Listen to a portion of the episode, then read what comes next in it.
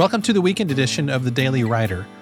Each weekday, we bring you a short lesson that helps you live out the four practices of a great writer creativity, consistency, courage, and connection. Here on the weekend edition, we take a deeper dive into those topics through conversations with notable writers, as well as teaching that helps us apply what we're learning. For more, you can visit us at dailywriterlife.com. You know, one of the themes of this podcast is simply courage. I want you to consistently do things that scare you, that intimidate you. But why is that? It's because when you do things that feel intimidating or scary, you accomplish greater things and you increase your capacity to impact other people's lives. And I believe that you can only make a bigger impact when you do things that are uncomfortable and you take a risk. So that's why I'm really excited to feature this conversation with my friend, Jeffrey Shaw. Jeffrey is a leading voice for self employed business owners and his top rated podcast called The Self Employed Life is heard in 200 countries by 30,000 listeners a month. And that's pretty amazing. Jeffrey is the author of the best selling book, Lingo, and the much anticipated book, The Self Employed Life Business and Personal Development Strategies That Create Sustainable Success. And he's also been a featured TEDx speaker. Now, you might think, what does all this have to do with writing? And the way it's related is because we talk a lot on this podcast about the business side of writing. So if you want to think more like a business owner, you're going to love this conversation because Jeffrey is not only really successful at what he does, he's also really inspiring and also really, really practical. So I asked him some questions, really, um, kind of for myself in a way. You know, a, lot, a big part of this podcast is me asking questions that help me to become better, and you just kind of get to listen in. Now, I'm being a little facetious with that, but part of that is definitely true. I have guests on who can help answer questions and struggles that I'm going through, things that I want to explore in my own business and writing journey. And I hope that these are helpful to you as well. And this conversation, I think, is going to be really, really fun for you. Jeffrey shares his self employed ecosystem of personal development, business strategies, and daily habits. And as I said, he's been doing this a long time and he's had a lot of success as a self employed business owner. And I've been listening to his show for a long time. And it's been really, really cool to see his growth over the years and the way that he's impacted more and more lives. So if you want to take more control over your life and business, get ready to take some notes because Jeffrey shares some great wisdom about the self employed life. So without further ado, let's get right to the conversation. Jeffrey, it is an absolute pleasure to have you here on the Daily Writer podcast. Thanks so much for joining me. Uh, Kent, I'm so excited to be here with you. Thanks for having me.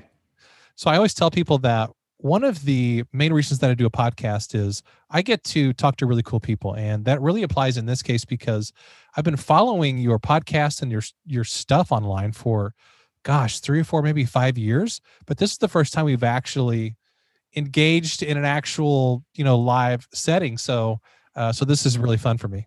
Wow, that's cool. I, it's you know, it's one of the things I talk about in marketing is that um, what I would call hug marketing. Like you don't know who's out there, right? And yeah. and by being on social media, and and so I love hearing that because to me, it's like that's just one that's several steps closer on the journey of hug marketing. Like you're no longer just a an observer on the outside that I don't know about, but now you're you're somebody I more deeply connected with. So I, I love hearing that. Thank you. Awesome. Well, thanks for sending, by the way, a copy of your uh, kind of like a pre-pub copy of your uh, upcoming book, The Self Employed Life, as well as something that I absolutely loved and I've never seen before, which is you put together this kind of a like a 25 or 30 page summary of the book. And I, as soon as you sent that, I thought, why doesn't everybody do this? Because this is an absolute genius idea. So I'm really excited about your book launch and the content of the book, and we're going to dive into into some of that today. But I do have to ask you right right off the bat, though, can you give me a little a little story about it? how did that how did you have the idea to create kind of a summary guide of that book? Because that's a genius idea for podcasters. Yeah, I, I agree. And and he, like most of our good ideas, they either come from the shower or a mistake. In this case, it was a mistake.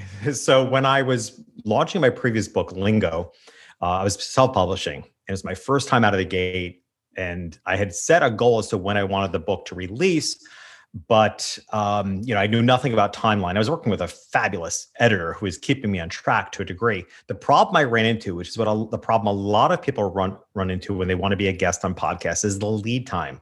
Yeah, there's you need a good four to six months before that episode is going to broadcast. Right? Because it might take a, especially nowadays, it may take a month to get a response from a podcast host because it's hard to get emails to get in and get noticed and get your, you know, pitch heard. And then there may be a, it may be a month before you can actually get a mutually agreeable time for the interview. And then they have, they have their own schedule as to when they can broadcast it. So it's a, it can be a good four to six month lead time. And I realize at some point that I was at a disadvantage when I was launching my book because the book was not going to be at a complete enough stage to mm. provide the hosts with the book. So I had this idea uh, to create a, a, short summary, and for Lingo, it was only like 12 pages. And it was a huge hit amongst the hosts. And I understand why. I happen, as a host, I happen to read cover to cover every book of every interview I do. I happen to love to read as part of my daily habit anyway, but I recognize most hosts that's not going to happen. So suddenly this summary became a really, it came, it, it, gave the whole concept and everything they needed to know in a shorter form. So when it came to doing for the new book, The Self-Employed Life, it now I had learned something from that mistake and said, this, it worked so well, let's do it again. Hmm. Uh, so we crafted, it's a 24 page summary that gives a high level view of uh, the overall book. So it doesn't require somebody to uh, read the entire book. And what I also, but it's also enough content. Here's what it can, I think, is a really key component of that. It's also enough content to make every conversation unique. Mm-hmm. What I don't like as a podcast host myself is when the publisher sends me the 10 questions that I can ask. I figure that that guest is on is being asked the same questions on every show. So how how is my interview going to be different? So the summary is just a great vehicle to make it accessible for hosts and gives enough content that every conversation can be unique. Yeah, I mean, eh, this is like a legit uh, a legit document. And what I mean by that is it's not just something that has a couple of bullet points and then it moves on. It's not like a a, a PowerPoint presentation on steroids. This is, a, this is a legit thing. And actually, it gave me the idea that since I'm a, a ghostwriter for business clients, I thought, man, this is a service that people really need. They need somebody to come in and kind of summarize their book in a great way. So I think you've kind of opened, in my mind, you've opened the door to a fantastic thing that man, every author ought to have some kind of a similar summary of their book. So, yeah. so I love it, and I appreciate you using that what you would categorize as a mistake to uh, create something that's really cool. So I appreciate yeah. that. And I agree with you. I think if you can offer that as a service, I think that's a phenomenal service because really it's all just stuff it's all content that's copy and pasted from the content of the book and then put yeah. into a logical order. The challenge for for most of us in business and and certainly as as a subject matter expert is it's really hard to see ourselves. Like the phrase i love to use is that you know it's hard to read the label from inside the jar. It's really hard when it's your own book to pick out 24 pages of the highlighted content. Like you really do need somebody else to do it. And in yeah. both cases, I had an editor help me with it because there's no way I could pick the highlights because I'm in love with the whole book. so God bless the editors of the world oh because oh they gosh. are priceless. I have learned so much through now this being my second book, eh, eh, so much about the yeah the, the personality and the mindset of an editor. It's pretty fascinating. Well, let's dive into some some things from the book that I would love to chat about. And again, I appreciate making time to do this interview. So you opened this, uh, um, at least the uh, the summary that you sent me. You opened it with a really engaging and fascinating story about selling eggs door to door at age 14. Hmm. How did that get you started on an entrepreneurial journey? Yeah. And you know, one of the things I love about being self-employed or being on a journey in our lives is that we don't it's really hard for us to put together our own pieces of the puzzle, right? Or connect yeah. the dots. So this this actually came about from uh, being at a dinner party with a bunch of speakers and mentioning that I've never had a job. And they're like, what do you mean you've never had a job? I'm like, I've never gotten a paycheck. Like I've always been self-employed. I've never actually had a job where somebody gives me a paycheck. And they were like, well, how can that be? I said, well, I started selling eggs door to door and I started telling this story. And people like, this was a couple years ago, people like, you have got to tell that story. And, and they were thinking more as a part of a keynote, but it became the opening story in the, in the book. And, and I have to say, it's one of those incredible moments in life when somebody points out something to you that's been part of your life that you've not seen the value in it. And then as I told the story, I realized, oh my gosh, everything in my life and business is a result of that hmm. action at 14 years old. Wow. So, uh, do, do you want me to summarize the story a little bit? Sure, that'd be yeah. fantastic. So, I, I, grew up in a small town about two hours north of New York City, but at the time that was a world apart from New York City. It was was farm country and, and it was this weird existence because my father was one of the first 90 employees at you know what was then a new startup computer company which became known as ibm just a little company. Right just a little company. But ibm bought masses of pieces of land for the future production plant because it was cheap land it was farm country. So we had this weird existence in my childhood because i literally grew up on and not on a farm but in a area that was developing all on farm land very remote. We shared our phone number with five or seven other houses. Uh, he shared a phone line, so it was very remote. But at the same time, my father was bringing home like these high tech computers, and I was learning DOS at eight years old, and it was was weird dynamic. But I had this idea once because I wanted to make some money, as we 14 year olds want to do. That the one thing that was plentiful growing up in the country were chicken eggs. So I thought, well, you know, I, my mom buys chicken eggs at the store, but what if I sold them door to door? So I struck a deal with a local farmer and he would get the cardboard cartons for me. And i would go on thursdays my mom would drive me because i was below driving age and i would sit there and stuff the chickens the chicken eggs in these cardboard containers. And then i would go door to door around my neighborhood. I would actually drive my mother's car uh, even though it was only 14 living in the country nobody's going to stop you. Exactly. So i would drive around neighborhoods selling these eggs door to door now, Kent, as I reflect back on that experience, here are some of the business lessons I learned. For one, I charged $1.25 a dozen, which I have since gone back and Googled and looked it up. And the average cost for a dozen of eggs in 1978 was, was uh, 75 cents. So I was charging way above market. And I knew that, and that was intentional. And I knew it was what I also under, came to understand is that what a lot of businesses would assume is that, oh, of course you can charge more. It's door to door, it's service. I'm like, but you know what? Even in today's world, service is rarely the differentiator. Hmm. Uh, because service can be matched. You know, no matter how excellent your service is, your competitor down the street can match that service. The differentiator was farm fresh. I was literally decades ahead of cage free eggs and farm fresh because most of the people living in that area, like my family, were New Yorkers from New York City, hmm. transplanted up to the country, and w- looking around, they they moved there for a job, and they're like, "Where the hell am I? Like, how did I end up in this place called Hopewell Junction? Like, it's just you know in the middle of nowhere." So most people who were particularly the, the moms, they were a bit traumatized. So the idea of leveraging farm fresh eggs was really appealing to them, to the extent that when I was packing these egg cartons on Thursdays, I would actually leave a little chicken poop on the eggs. I love that detail in the story. That is amazing. that, it occurred to me as I'm sitting, I used to, because I used to clean off the eggs because I, initially I was thinking it was gross, but then I realized that my main selling point is that they're farm fresh. So I would leave just a little bit of the chicken poop on the eggs so that it was, these did not come from a grocery store, right? These, there were some, you know, manufacturing of, of, uh, of carting eggs these were the real deal. So I left a, just a little bit of the chicken poop on there for authenticity. And I tell you, you know, where did I go in my life? Right. I wound up being a photographer, portrait photographer for the most affluent families in the country. Mm. And I'd swear, Kent, my entire principle was based on the fact that I understood that especially if you're going to if you need to charge more than your average person in whatever industry you're in you have to figure out what is the real emotional trigger that's going to mm. drive people to put price aside and it's rarely service, it's something else, right? In this case, it was farm fresh.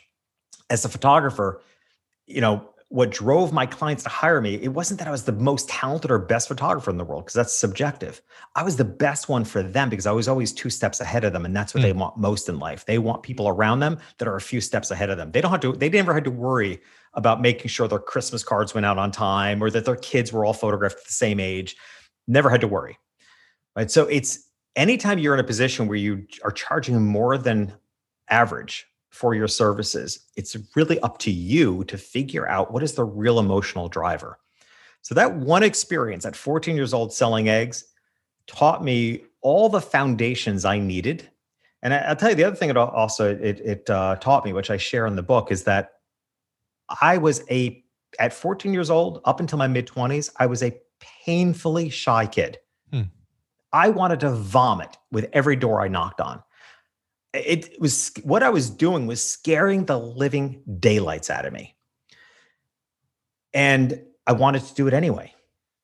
And I think that's what it feels like to be a true entrepreneur. That's what it feels like to be, you know, a writer. I, I one of my favorite conversations with one of my favorite authors, Todd Henry, I love Todd Henry stuff. Oh my gosh, love him. Love him as an individual too. And, and the first time I interviewed him on my podcast, he mentioned something so profound for writers is that because I think most of us feel that way. Like he chose being an author and writing because he definitely identifies as an introvert.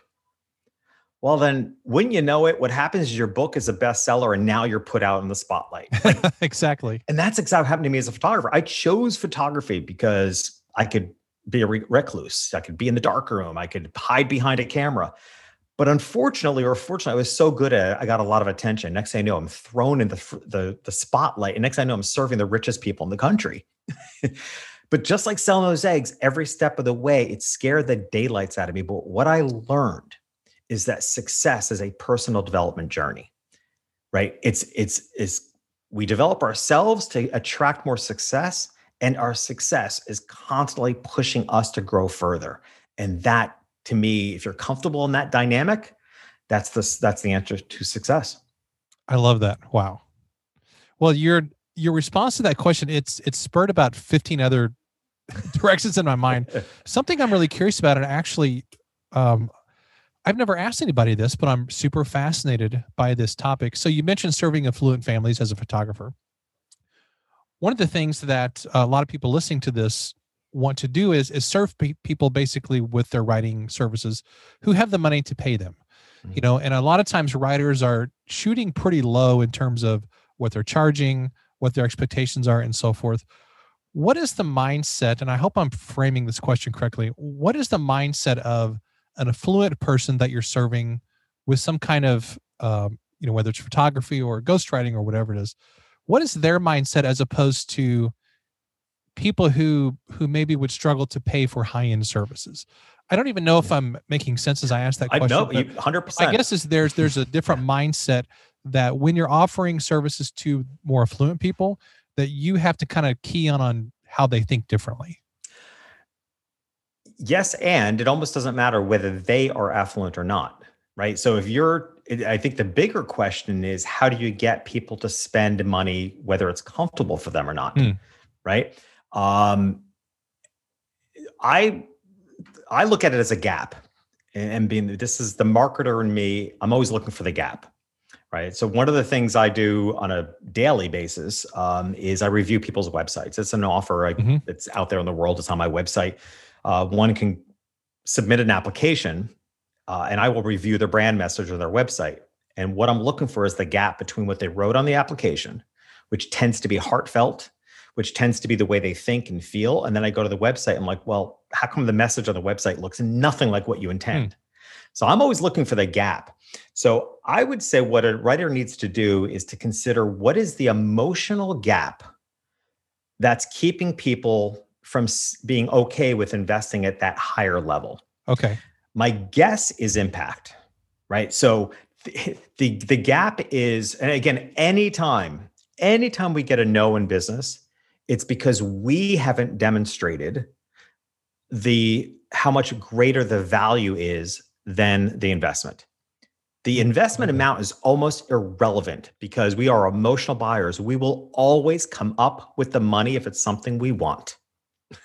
right? That is so true. you know we're completely driven by emotion. Um, to the point that i actually i'm so good at pointing out the gap that i actually i had to take responsibility for making sure i wasn't causing people to overextend themselves. So i i often have to say no i can't work with you because i don't think it'll leave you in a good position because i'm yeah. so good at pointing out that emotional gap. Um, i would say for many writers the gap they want to point out would be something along the lines because this would be oh just imagine this as an author like oh it just gets me right in the gut. The message would be something like you have something you want the world to know or there's there's a way you want to change the world and you're not able to get it across. Mm-hmm. like that to me is the most frustrating position to be in. I see it in entrepreneurs every day. They have a great thing great service great product and they're so frustrated that the world doesn't know about them. The same is true for whom someone might be a ghostwriter for. Imagine the author that in their heart has has come to a point in their life that they know they they know something they want to to to leverage to to change the world, change people's lives, but they don't have the skill set to get it out, Yeah. it's like being a mute. Like how frustrating. And a ghostwriter can close that gap. So their their message would be something along the lines of you know you have something important to say and you're frustrated you can't get the world to hear it. I can help you. I love that. And that that goes right along with a conversation I had with a with a client actually last week. They were talking about the last book that they released a year or two ago, and they were and they basically wrote it. They had a little bit of help from their spouse, and they were saying how painful that process was, and how it was just such a matter of angst to getting it out there. And that's really what a ghostwriter or other people who offer writing services do is they help you get that message out there in a way that doesn't cause like a mental breakdown. Yeah. You know, and uh, And, what you just mentioned, Kent, is also really important because it could also be fear, right? So another another ghostwriter uh, might see in their ideal client that it's fear is the biggest obstacle, right? They're, they they maybe it may be let's say their genre is self help. So a lot of the people that have great content around self help are really tender souls, Yeah. and they have the best content but the most amount of fear of of ridicule the most amount of imposter syndrome the most amount of i'm not going to be good enough right so a ghostwriter who can if that's your genre if your genre is writing books for self-help uh, thought leaders then i would say something about being able to get them past that fear and assure them that they're putting out in a book in the world that they'll be proud of so I think it's important for a writer to consider what is the genre for which you you specialize in writing for. In your case, it's business. And then imagining what is the gap between where your authors or thought leaders are standing and what's the gap, emotional gap that will get them to to investing. I think one of the most interesting insights that that you mentioned in your new book is you talk about how prices are relevant, and you mentioned that just a few minutes ago. That is a completely new concept to many of us who who are are selling things or we have products or services or whatever because we often think that price is really the reason why people don't buy. But you're saying that price is largely irrelevant. It's really the sense of value that we're bringing. And if people say no, it's not because the price is because of some other factor. Is that basically correct? Yeah, it is. You know, it's fun. I love hearing you say this because to me, I don't, for whatever reason, now I will reiterate, I grew up lower middle class, like middle Mhm. class, maybe at best, right? In, in the middle too. of nowhere, right? So, you know, I don't know why I'm so comfortable with this. Like, I don't know why I have always, I've always excelled on the high end. Um, because to me, price is so irrelevant. I mean, it's almost hard for me to hear the question from you because I'm like, how is that not obvious to everybody else? And you know, it's so th- these affluent families, but uh, even no matter, even though they have the discretionary income, I'll share with you how I would answer the, typical question. And often, by the time people would contact me to consider hiring me as their photographer, uh, often by the time they made that contact, they were already i- unsure about what they were getting themselves into because my reputation preceded me Hmm. because I was, you know, I was known to be high end. So they sheepishly would ask, you know, what's this going to cost? And and here's my answer. I would say, well, how many homes do you have? right? That's I mean, response. it just flips it right back on them because, and then they would say, well, three homes, four homes. And I'd say, well, my clients invest about $5,000 a home, right? It's so vague. I've just made price completely irrelevant and I've made it their fault. it's, a, it's like having three kids. You can't complain about paying for college tuition for three kids if you chose to have three kids. Yes. You can't just say, I'm going to pay for the first one, but not the other two. You know, you can't. So that's how irrelevant price is. It's like you just have to get uh, yet again another gap, kind of the value gap. Like, what is the emotional trigger? What's the conversation? What's the messaging that you need to say to get people over that gap between I don't want to spend this much money, but oh my gosh, the value for that thing is so far greater that how could I not? How would you frame that as? So my thing is ghostwriting, and I have this conversation all the time with people. You know, we'll we'll maybe have a Zoom call and we'll have this great conversation. Then ultimately the question comes, okay, what does this typically cost to have a book written? And I'm always a little unsure. I mean, I- I'm getting more comfortable with sales, but I come from the the church ministry and the education worlds, two industries that are about as far away from business and sales thinking as you can possibly get. Yeah. So this has been a journey for me. So when someone asks me as a ghostwriter, how much does this cost? how can I use that same principle that you used from the world of photography? How many homes do you have? What would be the equivalent type of response for something like ghostwriting? Mm-hmm. So, first I'd had to back way up, and this goes right to the core of, of my previous book, Lingo, which is about brand message, right? So, mm-hmm. the whole reason why brand message and what you say is so important is so that you don't get on the phone with the wrong people.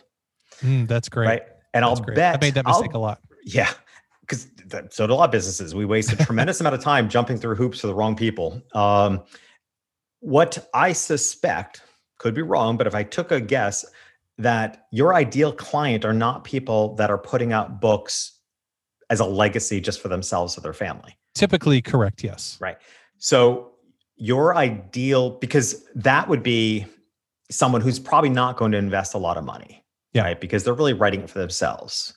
Um, versus an author such as myself, which would probably more likely be your ideal client, would be I'm not even considering whether I'm going to make the money back on the book sales.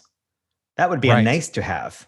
Right. It's leading to other stuff. It's leading to other stuff. It's also just setting me up for the platform and recognition in the world. Yes. So it's the impact emotional component. So you'd have to kind of put it back and say, well, what's what's the value of the impact you want to create in the world mm-hmm.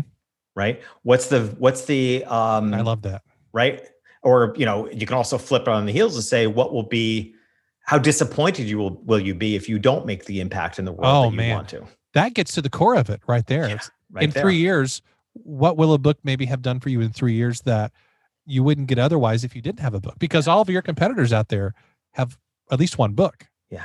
And I would add to that. So uh, in in the self-employed life book, one of the things that was really important to me, and I had to fight for a little bit with the editor to get it included in there, is there's an entire uh, section on self um, midlife self-employed business owners. Mm, wow! And the reason that was important to me is because a I'm midlife, but I also think it's a huge shift in the world. You know, we're yeah. seeing. I mean, statistically speaking, if you look at your your businesses, your startup businesses that had the greatest success, the average age is over 45. Wow. Right. We we are culturally led to believe that it's the 20 year olds hustling that are that are the most successful. It's actually not true. Statistically speaking, the average age of success of a startup business is 45 and over. Right. Why? Because they bring a certain degree of maturity. They're probably like in my coaching, uh, I coach a lot of people that are leaving corporate life to become self-employed. So I think another component to answer your question is what is the age demographic of your ideal client? If hmm. they are, I would guess probably uh, they're probably 40 and above. Yep, 40 to 55 or 60 typically. Yep. And what's important in that, what's the other emotional driver at that age is that and it's uh, because I'm that age, I get it. There's this weird duality. It's like I know I'm going to live to 100. I've convinced myself of that. But at the same time, I don't feel like I have forever to figure mm. this out. right? There's an urgency to it. Right. There's a, there's an urgency to it. In my 20s and 30s, I felt like I had forever, right? We're invincible. You get to a certain age, particularly in your 50s, like I said, am I I still feel like I'm 28. I still feel like I've convinced myself I'm going to live to 100. But I also am not so stupid that I don't realize that you know I, I hmm. need to get this going. So I'm always willing to invest beyond what's comfortable for people who can get me to where I want to go quicker. And that's exactly who I coach as well. Like that's why for my one-to-one coaching, it's primarily people who are transitioning from one thing in life, usually corporate to self-employment or um, there, that's the the demographic. The age demographic is there's an underlying emotional driver to say, sure, I could spend the next three years writing this book or I can invest beyond what I'm comfortable and I can get this done and out in a year. Yeah. And there's a point in life where that means more to me than the cost of the money. I love that. I love that. And plus people at that at that age bracket typically can afford those more than a 25 year old. Correct. You know, that's probably an obvious factor. You know, the 25 year old working at Starbucks, no offense to 25 year olds working at Starbucks. Uh, and thank you for the awesome coffee, by the way, for all those at Starbucks. Yeah they're they're probably not going to be interested in a ghostwritten book or are building a business and that type of thing. So, man, this is so helpful. I feel like this is sort of like a, a coaching session, and everybody else just gets to listen into it. But but I know this is going to help a lot of people who are listening.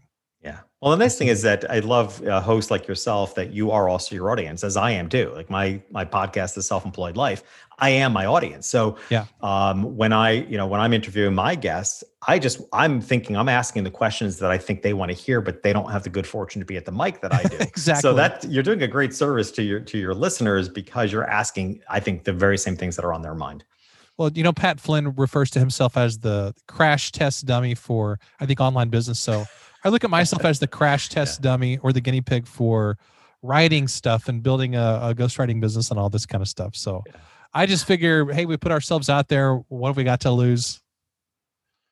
So one quote that you referenced a little while ago, and I remember this is in your book as well. It's by uh, a quote from Jim Rohn, which of course everybody loves. I just absolutely love his stuff. Mm-hmm. And I love his accent, by the way, like his lilt, his way of speaking yeah. is just so compelling for some reason. I can't even put my finger on it. But anyway, yeah. it's a quote where he says, Your level of success rarely exceeds your level of personal development. And that hit me like a ton of bricks in the face. I'm mixing my metaphors here a little bit, but you get my point. Mm-hmm. I, I just love that quote. Why is it that so many times we short circuit our success because we're not developing ourselves? We we think of, like you mentioned a minute ago, hustling and putting in all the hours and doing all the the podcasts and guest podcasting and blogging and all this kind of stuff but sometimes we don't work on ourselves very much. What is what's going on with that and how do yeah. we fix that? Uh, man i i live by that quote.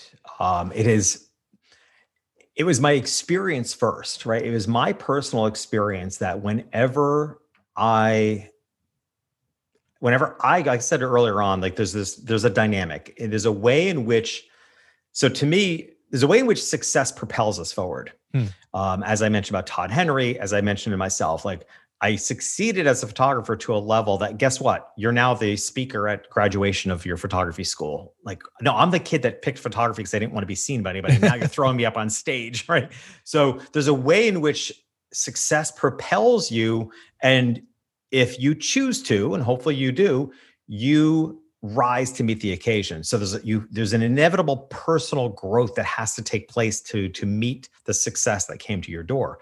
But on the other hand, as many of us are at our business and we want to go to the proverbial next level, it has been my experience that it's inward work first to increase the capacity for what the success we are that's available to us we have to kind of raise our own ceiling. That's what I love about Jim mm. Rohn's quote. I look at it as a, as a, the proverbial glass ceiling. Like we have to raise the I, the glass ceiling, which I love the word capacity because what mm. that does is it, it increases the capacity for more success. The problem in business and in life, I would say, which is the primary problem I'm trying to solve in, in my book, is that so often people just keep applying strategy. We live in a culture where, and I think this is particularly true of self employed business owners, which is why I want to take care of them by writing this book.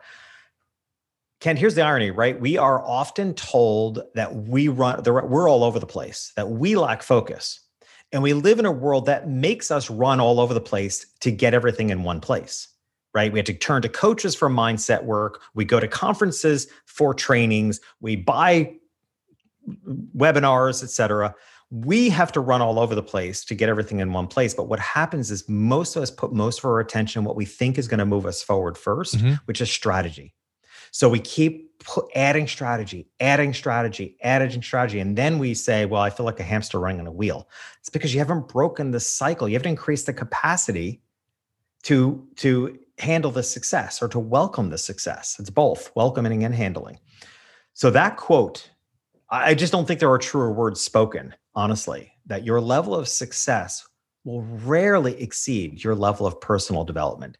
That you have you have to grow to increase the capacity and you have to let the success that you find increase. And that inc- that also includes, I'll add to it, the the the base of my TEDx talk is the idea that often people see more in us than we see in ourselves. Hmm. And that's a part of increasing your capacity. We are inherently held back by our own limited thinking and our own pre established expectations of ourselves. How are we ever to become more than we expect of ourselves if expectation, by definition, is a predetermined outcome? Man, there's you, a lot to chew on with that. Right? How do you wow. break that? The only way, to me, that's why I did my TEDx talk on this topic. The only way you can break that is is other people are likely seeing more than you and you see in yourselves, and then you just have to believe them. And that's another yeah. way of raising that ceiling, raising the capacity. It's like, all right, you think you, you know, you think I'm going to be all that and a bag of chips. I don't see it, but hey, I'll believe you. Lean into it. And next thing you know, you've, you've increased your capacity of belief in yourself. And that leads to greater capacity and success. One of the things that we talk about a lot in uh, on this podcast, which of course is is for writers, and also within our daily writer community, that's our membership community, we really focus a lot on habits, mindset, rituals, and so forth. What are some of those maybe two or three or four essential components of increasing our capacity that you have in your life or that you would suggest to writers? Mm-hmm. So one is, and and um, again, this is so the, the, self-employed life. The book is is what I present in that book is what I call a self-employed ecosystem. Mm-hmm. And I chose to call it an ecosystem because, like an ecosystem in nature, if one element is off, it can destroy the whole ecosystem. Right. So the ecosystem of self-employment is personal development, business strategies, and daily habits. I actually, when I start, I have a consulting program that goes along with this principle in, in helping people pull their whole business together. And, and I, I ask them to identify which symptom feels more like them, just to identify what part of the ecosystem is most off. And um, the if you look at it as, a, as an ecosystem, you're now taking kind of a holistic approach to it. The um, the part that most people are weak on, honestly, are the daily habits. Hmm. I could guess and, that. Right. And it's what the when that's off, it breaks your sustainability. And that's when businesses have spits and spurts, right? Or, or spurts and stops, I guess is the term, right? They go forward, they go backwards. Um, the absolutely the number one daily habit that I introduce uh, and it was so good. It was in my first book, and it's so good. I'm bringing it into the second book as well. Is what I call a "What's Going Right" journal. Mm, I love that. It plays exactly in the sweet spot of what I like, because what I like and what I like to encourage in other people is that sweet spot between personal development, but there's a tangible outcome. None of us have time for nice to haves. you know and there's a lot of personal development and self-help that hey that's great. I can sit down with you and make a long list of things i'm grateful for but what's it going to do for me? Right?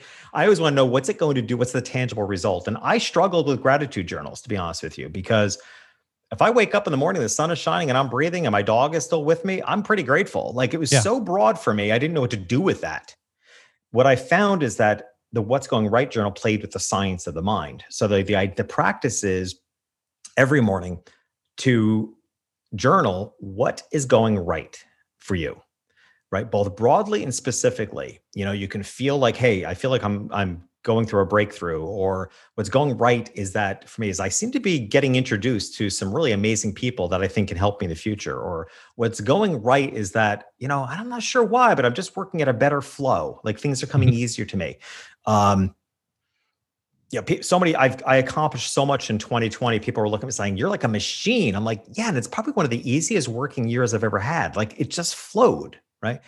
And the idea of the What's Going Right journal is what do we know about both science and, and metaphysics, if you will, is that what we focus on, you get more of. Hmm. If you focus on what's going right, you will see more of what's going right, and more of what's going right keeps coming in. And it it isn't just a nice to have, it creates a tangible result of recognizing and inviting more of what's going right. Um, this to me has been a game changer. It is my number one primary daily practice uh, that I do for myself and, and help others with because it has a very tangible result. Like I can literally, what I also love about it, Kent, is that it's the hardest to do when you're in the worst place.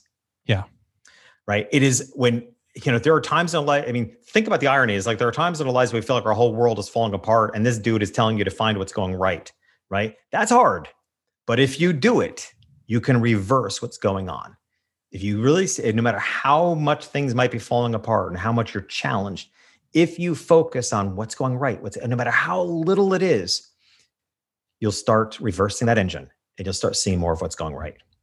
Is this a? Uh, I feel like this is kind of a dumb question but is that a an actual journal that's available? Like something called the what's going right journal? Or is this just a practice that you have and you use any old journal or or something else Yeah, it's a great question because uh, recently somebody said, "Well, why don't you like create this and put it out there as a practice?" I'm like, "Yeah, that would be a good product, but I got other things to do." I was going to suggest the exact same. I thing. know.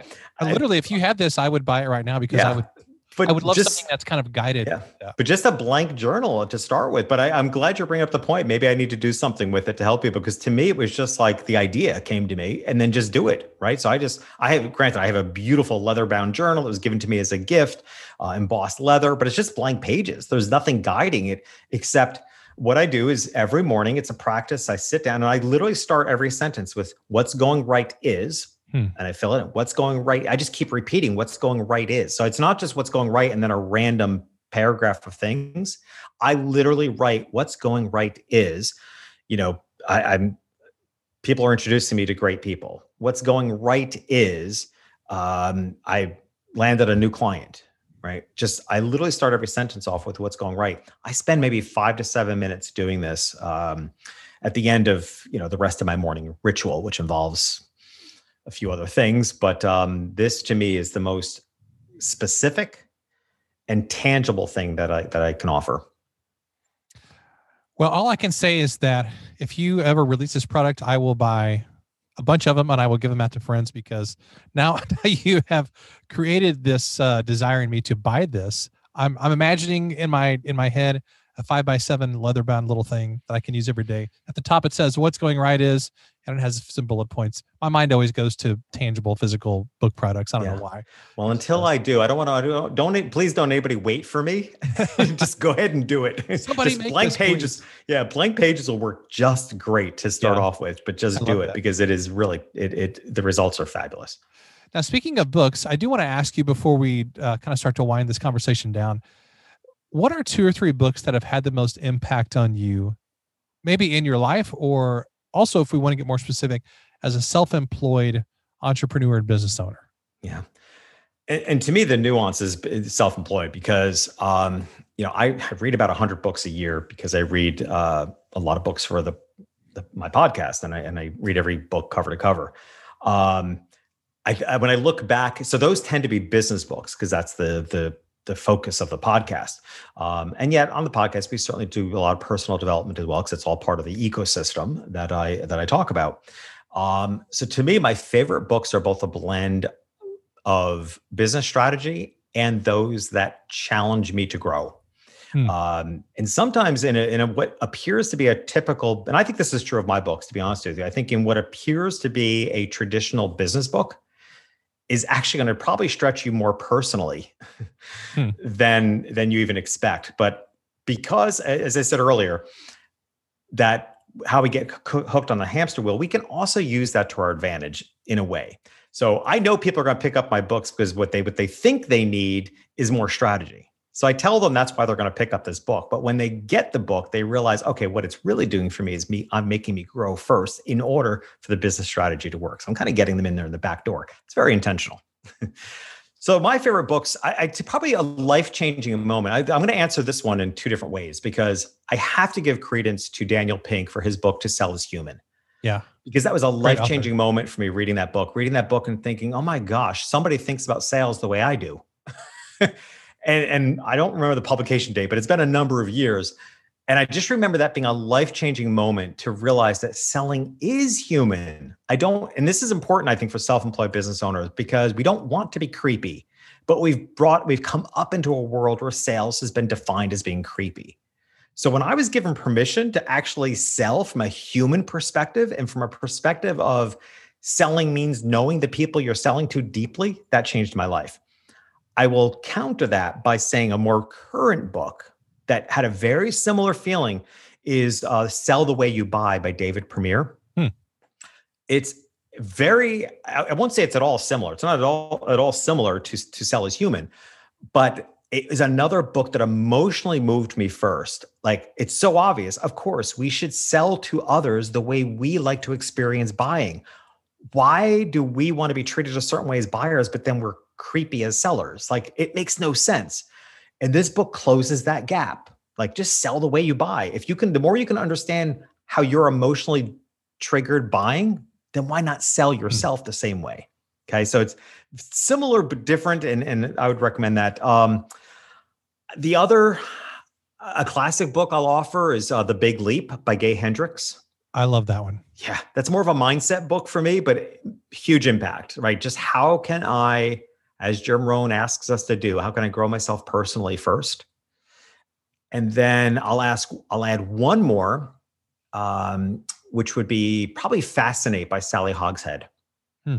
Good one too. Um, yeah, I mean, I was going to say how the world sees you because that's the concept of it, but the challenge is how the world sees you is so big and in much more in depth. But I think most business owners will get more out of fascinate, which is the same. But here's, and if you know the book, you know why that concept works. And I look as a business person myself, I look for every opportunity to take responsibility for my own life. I don't mm. blame the economy.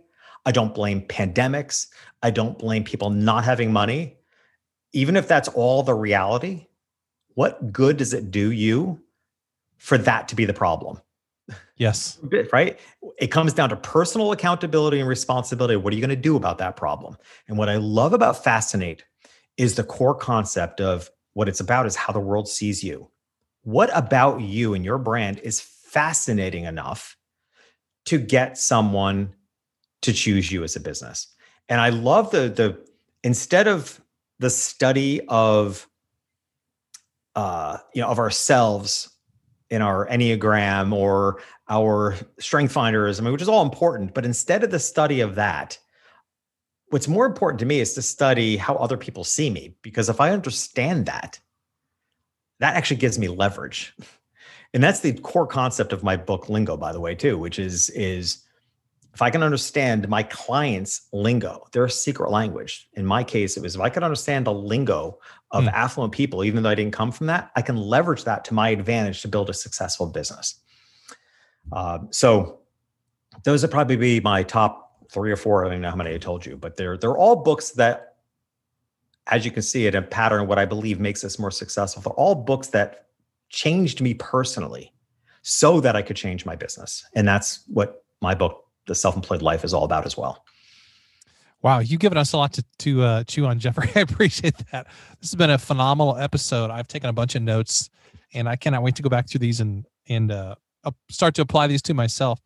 One thing that I want to do before we wrap this up is uh, have you share with our listeners how they can get in touch with you, find out more about the book, and you also have a summit that they're I think going to be very interested in. So if you can share any and everything about any of that stuff, that would be fantastic. Yeah. Happy to. So um, I'll mention the summit.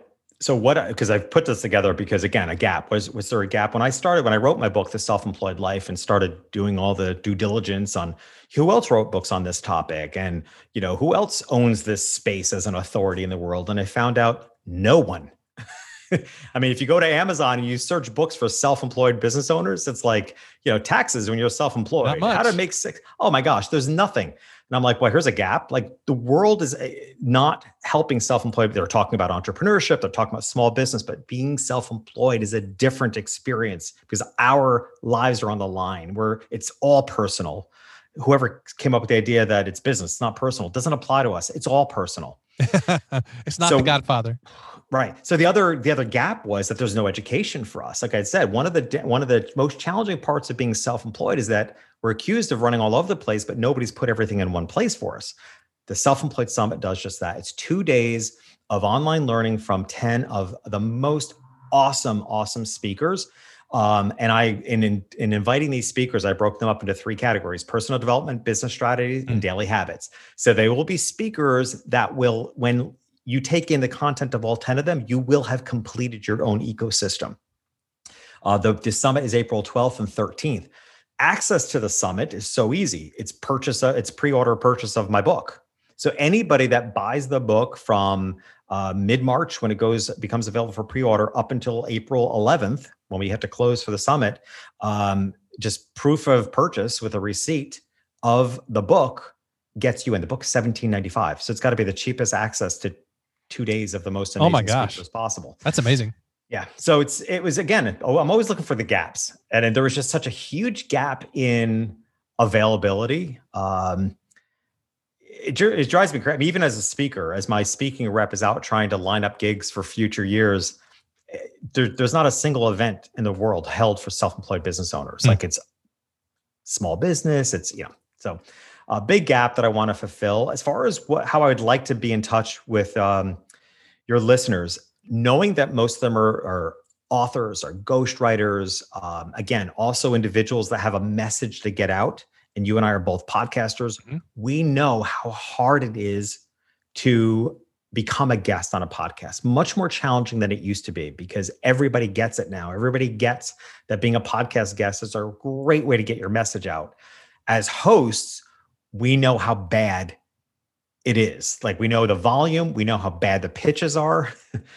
um, so I've created a guide, uh, which one can download at awesomepodcastguest.com. So it's awesomepodcastguest.com. I've put together a whole guide on the entire process on how to find podcasts, how to design your pitch, how to contact the podcast host, and when you're on the show, how to be an amazing guest. Like, how do you deliver the content in an impressive way? Um, so I think that'll probably be best suited for um, for your listeners. Yes, and I have uh, been through your course on podcast guesting that you offered a few months ago, and I can truly say this is it's a game changer. It really is because there's not that many people teaching about how to how to pitch yourself the correct way and how to be a great guest. You get pitches from people I know as a podcaster. I get pitches as well, and most yeah. of the time they're way off eh, base. So I'm glad you're providing this service. Yeah, Exactly. It goes right back to, you know, step number one is to understand what's going on in the world of podcast hosts. And yes. one thing I always like to point out is very, very few podcast hosts make a living at their podcast. Right. So you have to understand you're already communicating with somebody where podcasting is a small piece of a much bigger puzzle. Therefore, you have to communicate in a certain way. So I think that'll be really helpful. So I'm happy to give that out again. Awesomepodcastguest.com. Jeffrey, thank you again so much. You have given us so much great food for thought here. Lots and lots to chew on. Uh, I appreciate you making time to be a guest today. So, again, thank you so much. Well, that conversation was an absolute blast. I learned a ton, and I'd say my biggest takeaway is simply the value of taking more control over your life. You know, there's a variety of people listening to this show right now. Some people who have jobs, some people who have a part time job, some people who are building their business, some people who are not employed for one reason or another, maybe by choice or just because you've gotten let go from your job. Whatever your situation, I want to ask you, what do you want in life and what can you do to move closer towards that goal? For example, if you have a full time job, but you don't like that job and you want more time and money freedom, what can you start doing within the next 30 days that can bring you closer to that reality? So here's the deal. And if you've been listening to this podcast for a while, you know that I'm a pretty transparent person. I'm pretty open. You know, I don't I don't try to put on some show for anybody. I just kind of tell it like it is, and and that's just kind of how I think life should be. So I want to be really open and honest with you for just a moment. You know, for a long time, I would say for many years, my wife and I were in a really stressful financial situation. We were in a lot of debt, and it seemed like every conversation that we had revolved around the question, can we afford to do that? So I decided a couple of years ago that I had enough of that and that I needed to kind of get off my rear end and figure out how to start building a business. So I looked at my options and I decided that ghostwriting was how I wanted to build my side business.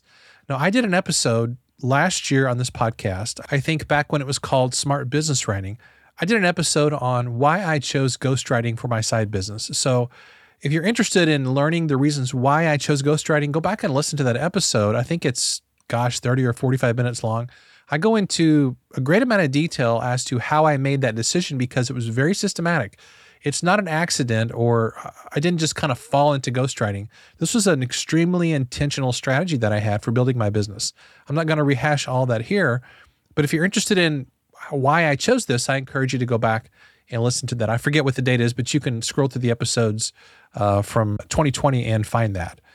But the basic idea here is that that was very intentional. And I made the decision to build a business. And now my side business income, doing this just part time over the last year and a half or so, my side business income is actually greater than my day job full time income. And I'm here to tell you without a shred of doubt that you can do this. So I'm, I'm telling you this right now because if I can do this, you can do this. I'm just about the world's worst business person, sometimes it feels like. And what I mean by that is that I'm not naturally wired to be a business mind. I don't mean that I'm the world's worst business person. I just mean my natural wiring is not to think about business strategy and, you know, business plans and all those kinds of things. I'm an artist, I'm a writer, I'm a creative at heart. So I come from the world of church ministry and education. Those are our two industries or two types of work, if you will, that are about as far away from business strategy as you can get sometimes. Uh, business strategy and business thinking has not been my experience. But I decided a couple years ago that I've got to figure this out and I'm going to I'm going to figure out a way to build this. So I'm telling you that you can do this also. I absolutely without a doubt 100% believe that you can. So that's why I had Jeffrey on the show today to give you some tips on how to do that. I really want to encourage you to get his book, The Self Employed Life, because I've not been able to read the full book yet because it hasn't been released. But he sent me an extensive summary, and man, this is a great, great book. So again, if you're if you want to do it, you can do it. If I can do it, you can do it. Also, if you're a writer and you have skills that you can use to add value to people's lives, you can absolutely do this because people want to pay for your skills. They truly do. People are paying for my skills, and in some cases, they're paying really, really well for my skills. So I promise, my friend, you can do this. And the cool thing is that when your writing makes money for you, it gives you more options in life. When you don't have to be stressed out every second about money, if you're wondering how you're going to pay next month's bills, that adds a huge amount of stress to your life. And I just promise you, if I can do it, you can do this as well. So I hope you're taking this episode to heart.